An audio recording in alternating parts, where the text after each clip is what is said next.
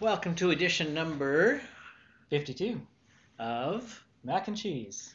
and my name is, Graham Hicks. and your name is. Mack Male. Welcome. Let's not do the whole episode The reason we're doing this is because I too am getting to be like a lot of these old buildings, and uh, you know their systems are falling apart, and so are mine, including my mental state. So. Ah, come on. Don't give yourself enough credit.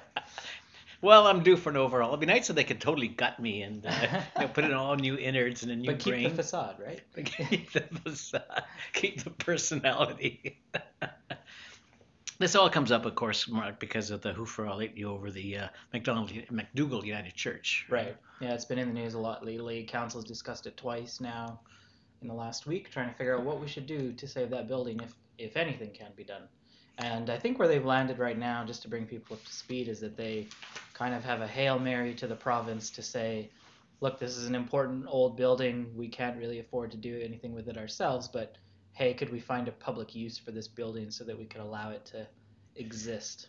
I find this very conventional thinking. When you look at a lot of the most successful new projects in town, they have been the result of, of people with a real will, you know, that want to get something made, Yep. who spent many, many years at it, who found the almost always these days, you have a third third split. You know, city, province, sometimes the feds, but they want to have Sometimes private. yeah, but they want a third. No, they definitely they want a third to fourth non-government dollars. Yeah. Right now, non-government dollars can be not-for-profit, can be organizations, can be foundations, can be private donors. Right. But I think there's a if you went like let's just crack the, bo- the the the box open here. They need what ten? They're saying 25 mil, but you hear really 10 million. They could they could open up the place. Sure. Crowdfunding. I'd throw in 50 bucks. You know, I don't mind seeing the McDougall, if, if especially if I got to be first in line for concerts or you know the usual way that crowdfunding You get works. a perk or something. Yeah. Yeah. Um, there's an awful lot of wealthy people in town who are forming foundations.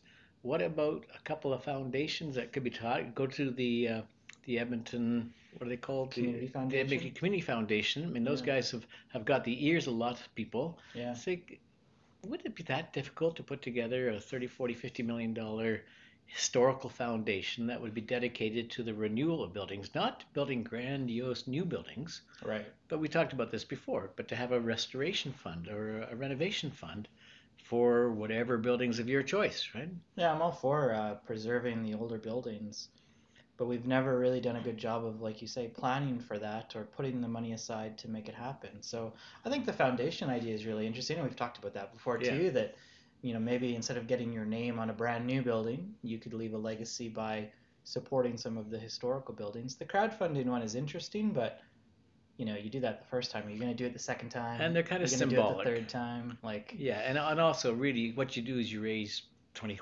20,000 or something, right, right? Yeah, But it's you try to leverage that, right? You leverage it, right? And that's what you know, then you build on that. Then you bring in the other guys and you bring in this.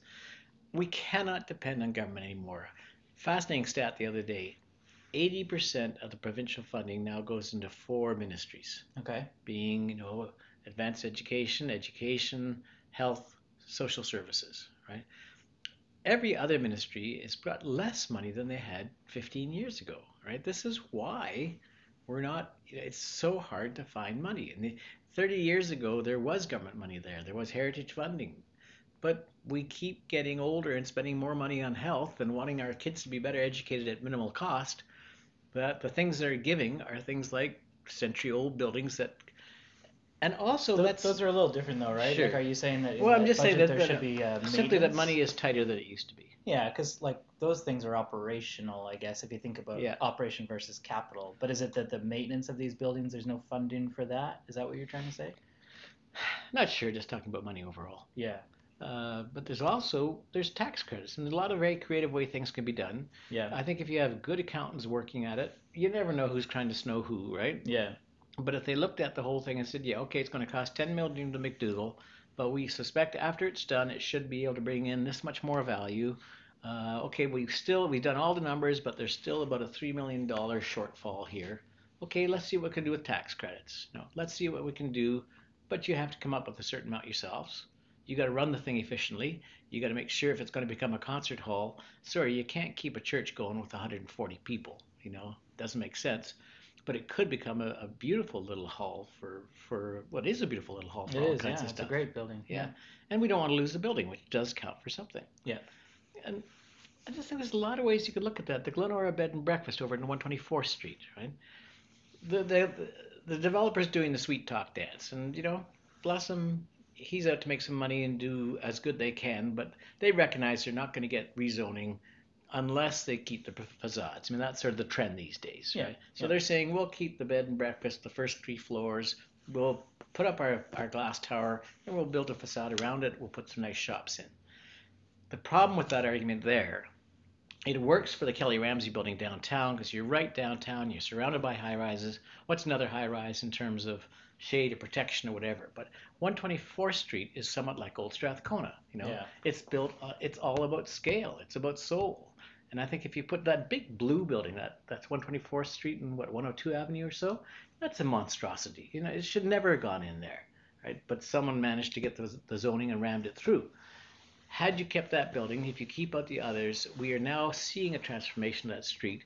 Do we really want to see the social license, if you know what I mean, the soul of, of, of an area that's just developing into a lovely new special space for the city? And God knows we need our special spaces, right? My point there is you could take the Glenora Bed and Breakfast, you could look at the actual to- total cost of renovating it, you know, four or five mil, whatever it would cost, right? Do the analysis and say, folks, based on your cash flow, your future revenues, and everything else, this is how much is the shortfall. We don't want to see a 24 floor story tower go up there. So let's horse trade about putting some money into your renovations to make sure the building exists as it is. The thing about 124th is that it's still pretty central. It's still, you know, it's just the other end of our downtown street of Jasper Avenue. And the zoning is changing. They've just rezoned the area on 121st in Jasper and the area on 123rd in Jasper. There's towers going up all along there. So Where do you It- draw the line? it won't seem as inappropriate, I guess. I, I get what you're saying about the soul. Like for me, it's not so much in that case that it doesn't match the area because I think it's that it doesn't match the area today. But fast forward a few years after these rezonings have allowed those projects to go up, you're going to see a bit more density there. It's more that are you doing the old building any justice if you just put a facade on it? Like if you if you don't have anything like what if you kept the facade of the McDougall United Church, what would that do? The, the magic of that building is the history inside of it, not Mhm. it? And the way that it looks with the, you know, the classic features and things like that inside. and the its location. I mean, Yeah, it's, its it's such a central is, location. is important as well. Yeah, I mean, I- think you know another funding option could be a, you know there's the private funding which we've talked about, Mhm. like maybe a foundation, but you know we do this uh, one and a half percent tax for neighborhood renewal. We've built up this pot of money for neighborhood renewal. What if we did a 0.5 percent tax to build up a heritage fund for for buildings? You There's so many ways. The ways there's so many ways to skin that cat. Sure, you could build up a heritage tax fund, Yeah, or you could offer. It's always easier for the government to give money behind us back, and by I mean tax credits. You know, they're a wonderful thing. But say with that with that bed and breakfast, they said Yeah. it's going to cost. We're willing to put in two million. We will we'll give you a ten year tax break. right. You know, and whatever. And bingo bango. I mean, it's cash, right? No one It's ever. got to be a business that's going to run, though, right? I guess Yeah, that they- would be the proponent's argument that Oh, sure, but Yeah. anybody could. Also, look at guys like Gene. Gene Dub has taken, well, not hundreds, but dozens of decrepit old warehouses without any government money whatsoever, turned them into charming little condos, and has made money at it. Yeah. And and along the way has raised the tax value substantially. Yep. And that's the other one that you you were talking about taxing. So what about the uh, the business revitalization zones, or the same thing we're talking about downtown? That as these buildings improve, their taxes go up. I mean, Old Strathcona has done a rather good job at it. This is why, and I just don't like the idea. You you have a good point Yeah. that maybe the high-rise cluster is developing there. I think it's just in that particular area. I mean, Sure, I think uh, but what you're is- saying about White Ave is true. It would be very out of place to have a 14-story tower there, right? What kills me is how uh, indefensible our zoning is. I remember going to Japan for a holiday, and I was quite amazed to see, you know, in the most expensive part of Tokyo, all kinds of low rises. And the answer was, oh, that zoning's it's 300 years. It's not going to change for 300 Mm. years, right? They they think long term. It's locked in around sensitive areas or whatever, and no developer would dare appeal it, right? Yeah. Here, oh man, just put in 10,000 for a few campaigns, and you're going to be in their offices and have some nice lunches, and it's just so darn easy to change zoning in this town. Well, And it's a game. It's a game. This It's a game, I It's agree. Exactly think- the game this developer is doing 124th Street. He has bought the property. Yeah. I don't know what the conditions are. Maybe it's subject to the rezoning, right. but he's he's betting that I can persuade council to change the zoning. Yeah, I think the developers would argue against you that it's easy, but I get what you're Oh, yeah. saying in that it's a game, right? I think it can be changed. I think there's good reasons and bad reasons, or good results and bad results for that, right? I mean, a good result is you can use the land in a certain piece of land in a certain way now because there's no market for the higher value Mhm. use, and you can change it in the future, right? How are you how are you supposed to predict Oh, what sure. that is going to do in 300 years? That's Hey, a little hard, right? Listen, But- hire me as a lawyer. I'll I, I'll argue both sides really well. You know. But- but, I mean, we need to find some way to, I guess, as we're growing up and more money is going into buildings in the areas that we want, like downtown. How do we do that without completely destroying the history of the city? And it's too bad that we don't have the beautiful original public library, which is down where the Telus Tower was built, the beautiful old courtyards, which is where uh, the Westin Hotel is, and Edmonton Center was built on a lot of lovely old buildings too. Yep. If we kept half of those, I think we'd have a more interesting downtown. more character, more soul, as you Yeah. said. Yeah. When you walk around Victoria Harbor, right, do you see a bunch of high rises? No, you see a very, very determinedly preserved area Right. for a certain socioeconomic return. So we agree, preserving these old buildings is important. Let's crack our heads open, do some really interesting thinking, look back at things that have been successful in encouraging new buildings, and say, hey, how do we take those kind of formulas and make them work for the old ones? Yep, makes sense to me. Okay, boy, if only we ran the world, eh? Next topic. Avenue Magazine does a, a very good job. Everyone loves the best restaurants section. It's becoming a bit of an annual thing. They they just in their latest magazine done the. I think this is their fourth year, right? If I'm not mistaken. probably Maybe here's, longer. Here's your don't know. I do have the physical copy in my hands. Amazing, Max holding something physical, not electronic. I know, right? Do you curl hear- up in bed with a good? Yeah. It has come up forward. Uh, it's it's getting to be quite the issue, and, and they they put a good panel together to judge the whole thing. So it's got a lot of credibility, and uh, I'd have to say that their their picks are pretty good. All right, so give us uh, give us a flavor. Top restaurants in town. Of course, they're all pretty trendy too, but that's fine. These are the best new ones. I Best, think. well, the old thing about restaurant, nothing is worse than restaurants, right? You, you got to go in its first six months before it settles down. It's been around for three or four years. Yeah. Rostizado, number one. Right. Good pick, good pick. Definitely, I Uh, agree. I like that place. Been there a yeah. few times. It's close to home, obviously. Never had a bad meal or experience. Exactly. Very good on all fronts and, and terrific food. Bar Bricco, yep, can't complain there. That's Corso, Corso 31's. Uh, 32. 32, jeez. all these numbers and names, right? Corso 32's her younger brother right next door. Third neighbor. Yeah. uh, done by the same. What's the fellow's name that runs the Daniel thing? Costa. Daniel Costa did it as a kind of a. Again, he does these homages to contemporary Italian cooking, and boy, that stuff is good. It's hard to get into, but Yeah. nice once you're there. No reservations, so go early. Yeah. Uh, woodwork, really like woodwork. I thought it's a it's a cute little bistro in the heart of downtown. They do s- just very high standards. Great bar. They do lots of really interesting cocktails as well. Woodwork is a little surprising to me, being on the best new restaurants. It feels to me like it's been around longer than what I would consider to be new. Oh, I think you could call it new, but it just slipped in. Okay, maybe. But they do have best overall restaurants as But well. But not in the print edition. Of At least we the, can't seem to find it No, we quickly. can't I seem to know. find it. We- It's a, lots of ads in that thing. yeah. but on the rest, on the website, they have Okay. the best new. Number one, is Corso 32. okay. Corso, of course, it's a darn fine Very, restaurant. very consistent is the reason they put it at number one. Yes, Uh, number two, Range Road. Yeah, fair enough. Which I'm a huge fan of. Fantastic place. Great place. Yep. That's where you had your wedding reception. Of course, you're gonna like it. I'm a little biased. Yep. number three, The Mark. Wow, that's interesting.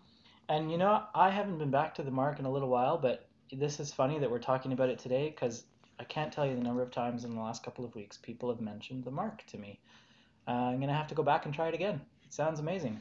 Good restaurants are like that. They just suddenly come up and, uh, oh dear, I can't remember the, the the guy that's run it has been around town 20, 30 years. Terrific, terrific hospitality guy. Keeps the place at at just perfect all the time, and and his prices are quite reasonable. Cool. So you know that kind of quality, consistent. After the mark, the number three. Number four is uh, Cibo Bistro. Oh, Cibo's moved up, eh? Yep. And number five, Tres Carnales. These are definitely the young and hip. Whatever happened to the poor old, the harvest room, uh, down it was Yeah. the grill. There's so many restaurants. That's what that's this is what I do mean about restaurants tend to settle down after after Corso will in five years time Corso will not be winning the same awards and things, you know. Well, you Because hope we have new ones by then. too, right? exactly. Yeah. It's sort of like pop music. There's always a new star. Exactly. Yeah. All right. What other That's categories cool. do you want to cover? Lunchtime. Yep. Uh, the Common, yes, terrific food at the Common, One on Ninth Street. I've never been there for lunch actually. Mm, I have Have to really good. Cenari's, I suppose so. There's something that's been there, right? around for a million years. Right. Rosso Pizzeria on 109th Street. It's a good place. I like that place. Yeah, it's okay. I don't know. Pizza's pizza. I mean, I flatbreads are love flatbreads. pizza. I know, but there really isn't. If you have a good flatbread, you can have the same good flatbread in 50 restaurants in town. Got a nice big oven there though. Yeah. Okay. Now this makes me laugh too. They got a, a category under steaks, right? Best steak. So you think is it going to be the chop or uh, you know uh, the various ones? What's over there in Old The Strathcona? keg or The keg. Like. Yeah. Nope. They go with uh, the Mark, Okay. which is more of a French restaurant, but does have good steaks. Range Road, they're saying the steaks. I thought Range Road is better known for just using all the offal and, and the stuff that, that people don't usually cook. But they're saying they Uh, also have great steaks. So Not necessarily awful, but local anyway. Yeah. Awful meaning O F F A. I know what you mean. Yeah, oh, know good, what you mean. good. Yeah. And then Pampa, Pampa Pampa. Brazilian, and Actual steakhouse. They don't really do steaks. They No. do just beautiful cuts of beef. You all over the carve a little piece off, and then you just keep going until you can't eat anymore. I love that space, but I can I love that place, but I, I can only go once a year because you walk out with like four kilograms of beef in your stomach. And meat sweats, and yeah. you can smell it for blocks. Yeah. Then they had burgers. Yep. Again, this is a bit surprising. Uh, everyone loves the next act burger. I've never quite seen the big deal. Mm, I think they do some creative burgers. I'm Okay. okay with that choice, definitely. Eaten them a couple of times there. I said, sugar bowl. Oh, everything with the sugar bowl is really good. I don't think I've had a burger there actually. No, everyone always goes for the chicken and waffle or Yeah. a few of the other things. Then they got a, a, wild card, Jack's Drive-In in Spruce Grove, Never even heard of it. and I don't honest. plan to make a special trip for a burger. Thanks. But if you're in Spruce Grove, I would have done an A and W Mama burger myself. okay, then finally vegetarian, and and we were laughing about this before we started recording how how places uh, do mock meat and things. And this is another theme we'll pick up on. we're carnivores. We're carnivores, proud of it. Sailing on, you know that that's a it's a food truck. Very popular food truck. Yeah, good choice. Yep. Good good vegetarian. Yep, they're very tasty. Okay. Not trying to be fake or anything like that. It's definitely worthwhile. Good. Yeah. Nourish, well, I like Nourish. Nourish is a good place. We're Yeah, talking they- about that. And then Padmanadi, right? Yeah. Uh, they're cute, they're nice people, but it just kills me when you open up the restaurant menu and there's mock beef, mock chicken, mock this. If you're not, you're either in or out, folks. You know, if you're a vegetarian, do you really need meat taste? And if you meet, need need meat taste, why don't you just accept that we are the stewards of the land and all these animals are here to serve us and cut off their heads and cut up their carcasses and feed me some good beef. All right, stalwart of the vegetarian scene. they had the last sort of interesting one was uh, small plates. Yep. Like Uh, tapas. Tapas, yeah, and uh, three boars. Excellent wasn't a third. First they gave Bar Bricco again. I'd have Yeah. to say Bar Bricco sounds like it's kind of the, uh, you know, and they won the ten Oscars, right? Yeah, it's kind of the favorite. Yep. Tzin, uh, there's a 104. restaurant that's been around for a few years and got back in. It does a beautiful job just down the street here in 104th Street. Uh, you can never get in though. It's only got about 20 seats and it's always full because they have very good food and nice people. Definitely. Three Boars, love Three Boars as well. Yeah, I like it too. You Great just to see them still never know what they're going to come up with. Holy cow, they do some creative stuff. And then Farrow, right beside there, is always lined up. We drove by the other day, lined up out the door. Yeah, but you know, I had their coffee and, and they were making a big deal about their coffee and it was cold. Oh, really? Yeah, Have to go back again. bizarre. Yeah. Cool. So, Avenue Magazine, Best new restaurant. well chosen, pretty trendy. Pretty trendy. I think you should have a category best uh, heritage restaurants. Best, uh, what do we call it? New media, traditional media, classic restaurant. I don't know. Classic, yeah, that would yeah, work. Yeah. Classic. Because it is a trick to keep your quality up 20 years out, 25 years out. Yeah. I went to um, Creperie the other night, Mm. Which Hans Kunel had kept up to great standards for 38 years. Hans is now in his 70s, sold it. Quality has died. Disappointing. So sad. Yeah. All right, couple minutes left. What else do you want to cover? Um, interesting stuff out in Jasper. I was there for the opening of the Crimson Hotel.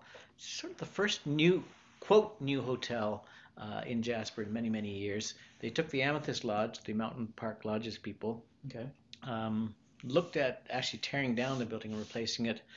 But Parks Canada has got a lot of rules with good reason, and it's it's made Jasper the wonderful National place park. it is. Yep. It was just. It, if you only if you renovate from stem to stern, if, as long as you keep your structure up, right, you still get your grandfather clauses, the things that you're allowed. If you go new, you you can't. You you know it's really restrictive. Different ballgame. Yeah. And there- there's a whole game up in Jasper about being able to do this. But basically, it's a beautiful new hotel Yeah. uh, using the structure of the old hotel. Nice to see. The interesting, most interesting thing I found out there is that uh, Jasper Tourism is working very hard with the surrounding municipalities to get Edson to accommodate 737s. Hmm. Uh, the idea being to bring in scheduled WestJet Air Canada flights to bring in ski operators, even internationally, for the midweek winter season when everything dies. Right. Busy on the weekends, not so much in the middle of the week. Yeah, real problem for them. Uh, an intriguing proposition. Surprising to me that the difference of flying into Edson means an hour and a half or an hour and three quarters drive. Everyone, nobody minds an hour and three quarters. They do mind flying into Edmonton and going to Jasper with the three and a half to four hours. So it's bad for the Edmonton airport then, basically. Well, it's just that we've never been able to build that much ski tour traffic yeah, out, out of Edmonton. It's just a little too far, they a say. A little too far, farther than say Calgary from Banff or Yeah. whatever, right? So that'd be kind of cool, you know, if they could start to fill up their ten percent of their rooms on a on a weekdays during the winter. Yeah. Uh, they all they have a two month season. July August is totally packed. Uh, May long weekend to Labor Day is 75, 80 percent, and then in wintertime weekends are great. In the middle of the winter, Not so much. so doing what they can. I love Jasper, That's great. Yeah, we were there just in November. and everyone says the best thing about Jasper is it's not Banff. There you go. All right, and the last thing I just wanted to quickly mention was online voting. This come up again. We know back in 2013, council decided not to approve online voting because they were afraid Don was going to win, and he won anyway. Um, but anyways, back up. I've mentioned this on the show. They've now decided that uh, they're going to recommend to the province that they change the legislation to allow alternate forms of voting. So I guess there's a chance that we could have online voting for the next election. Well, you know, the security is such now that it, it's pretty darn hard to to uh, game the system, right? Yeah. So And so many municipalities have done it now that they've built up some knowledge about it. it's just it's the new world. It's the new internet world. If, if something like that's simple and easy to do, and all you need is a PIN number, Yep. why not? Exactly. We can do our taxes online. Why can't we vote? we can do all kinds of things online. Why can't we vote? All right. So we've got a cheese this week. We have a cheese. Well, in the spirit of the Kind of. vegetarian restaurants, We kind of have a cheese. I picked this up over at uh, your neighborhood. Uh, what's it called? Mother Earth. Or Uh, Good Earth General Store. Earth General Store. Yeah. Where they charge seven dollars and fifty cents for some small bag of, of chip like stuff. So this is deliciously dairy free provolone style slices. Melts and stretches. And uh, Mac, you were looking around the label and you discovered that it was made from Where is it? It's on the back of this thing. It says uh, it's made from filtered water, tapioca starch, tapioca starch. palm fruit oil, non-GMO canola oil. And I have to tell you, Graham, it tastes like it was made from tapioca starch. I'm not such a fan. I'm surprised it's actually as good as it is. It sure tastes like rather a couple of day old provolone that's been sort of sitting in the back of the fridge for a bit. Mm-hmm. It has it slightly dry. Has a very corporate taste to me. It's kind of weird. Tastes like a craft. I don't think I would buy this normally. No, but no, if I go vegetarian. There you go. Another reminder not to go vegetarian. exactly. Thanks, Mac. Thanks for listening, everyone. That's another episode of Mac and Cheese. Check us out at macandcheese.ca. And let's save our old buildings.